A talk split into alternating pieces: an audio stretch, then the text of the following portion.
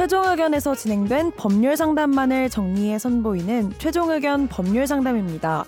이번 상담은 2020년 5월 29일 최종 의견 226회에서 방송되었습니다. 사람의 이름으로 불리는 사건들이 있습니다. 최근에는 사건의 명칭에 피해자의 이름을 넣는 것이 적절하지 않다는 문제의식에 공감하며 가해자의 이름으로 사건을 명명하는 경우가 많아졌는데요. 이에 따라 해당 이름을 가진 제3자들의 피해가 이어지기도 합니다. 이때 피해를 입은 동명이인은 가해자의 이름으로 사건을 보도한 언론을 상대로 손해배상 청구를 할 수 있을까요? 또 헌재를 상대로 기본권 침해 주장을 할 수 있을까요? 궁금했던 이야기를 최종 의견에서 짚어봅니다. 최종 의견에 사연을 보내주세요. 법률 상담해 드립니다. sbs 보이스뉴스 골뱅이 gmail.com 끔찍한 범죄가 발생할 때마다 언론에선 보통 범죄자 이름으로 사건을 규정하는 경우가 많았습니다. 유영철, 조두순, 오원춘, 최근엔 조주빈까지. 조두순 사건은 애초엔 땡땡땡 사건으로 불리었다가 잘못은 가해자가 했는데 왜 피해자의 초점을 맞추냐, 무슨 권한으로 언론이 피해자에게 2차 가해를 하냐는 여론에 힘입어 최근에 피해자가 특정되지 않도록 바뀌고 있는 것 같습니다. 피해자의 상처가 덧나지 않도록 조심하는 모두의 세심한 배려 바람직해 보입니다. 그런데 지금처럼 사건을 가해자의 이름으로 명명하는 건 과연 괜찮은 걸까라는 의문이 듭니다. 본명이 각각 유영철, 조두순, 조주빈인 사람들이 피해를 입지 않는다고 장담할 수 있을까요?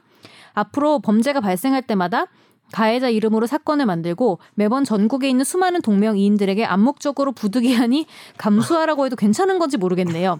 예전보다 개명 절차가 쉬워졌다곤 하지만 본인이 원해서 하는 것도 아니고 개인적, 사회적으로 얼마나 큰 낭비겠어요. 그래서 이름이 오원춘인 시민들, 조두순인 시민들이 헌법재판소를 상대로 자신들의 기본권이 침해당했다는 주장을 하거나 언론을 상대로 손해배상을 청구하면 터무니없고 전혀 소송 가치도 없는 일이 될까요? 그리고 법적인 문제와는 별도로 범죄자와 이름이 같다는 것 말고는 정말 아무런 관련성도 없는 사람들이 피해를 입지 않도록 언론계 내에서 혹시 진지한 고민을 해보자는 움직임이 있지는 않은지 김혜민 기자님께 여쭤봅니다. 뭐 갑자기? 네.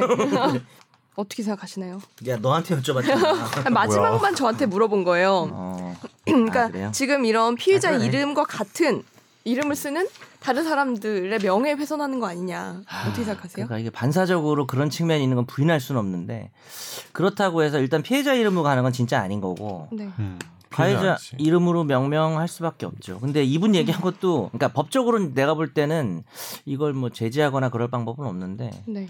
공감은 가죠. 그죠? 이름이 얼마나 놀림 받겠어요. 특히 초등학생이야. 그렇죠. 이름이 조주빈이야. 어, 개명해야죠. 정말 주 빈이라는 이름 많을 것 같은데, 그죠? 주빈이란 이름만이어도 기분 나쁠 것 같아. 음. 정주빈 뭐 이래도. 음.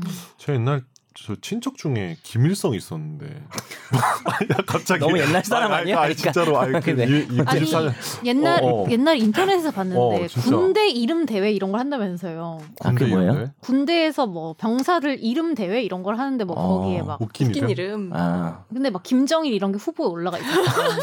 특히 군대에서 그랬으면은 그러니까 멸공 멸공. 음. 이분의 질문 뭐였지? 그래서 피해를 입지 않다 장담할 수 있냐라고 했는데 음. 괜찮은지 좀 음. 생각해 볼 부분은 있다. 근데 음. 이걸 가지고 그러면은 이게 이분 이랬죠. 헌재에다가 헌법재판소에다 기본권 침해 주장, 언론 손해배상은 터무니없고 전혀 소송할 가치도 없는 일이 될까요? 그렇지는 않은데 이길 수는 없을 것 같지 않나요? 이건 없죠. 뭐 예, 이거는 같아요. 동명이인이라고 하는 거는 음. 사람 뭐 판결문이 그렇게 나올 것 같아. 동명이인은 어차피 존재하는 거고 그걸 사람들이 음. 모르는 바 아니다.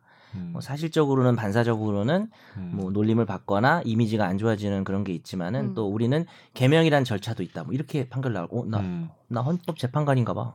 판결문 나왔어. 안국동으로 가시죠. 네. 근데 저도 사실 어렸을 때 이름이 초등학교 6학년 안물 때까지 음? 김초롱이었는데 어 그 그래요? 당시에 어, 초롱이가 어 괜찮은데?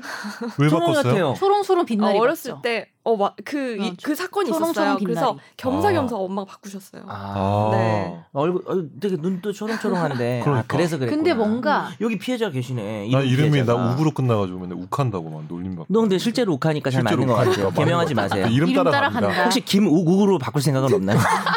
꾹꾹 이렇게 정말 욱하게 되네요. 봐봐 지금도 욱한 것 같은데요? 아 욱하는데. 욱하지 않았다고 말해봐. 근데 옥을 두 번 하니까 맞는 것 같아요. 뭐라고 맞던 가격당했을 때. 욱욱 예. 옥을 한 번 했을 때 욱하는 것 같은데. 김아욱 어때요? 김아욱 아욱 아우 감사합니다. 똑같잖아 너무. 아 그리고 언론계 내에서 진지한 고민을 해보자는 움직임이 있는지 물어보셨는데 어 그래 나도 궁금하네. 사실 있어요? 박초- 아, 박초- 이건 없고 그런 건 있었죠. 피해자 이름으로 사건을 명명하지 말자. 음. 가- 그건 대신 너무나, 가해자 이름으로 너무나 하자. 중요하죠 그건. 가해자 이름으로 하자. 그래서 이렇게 된 거예요.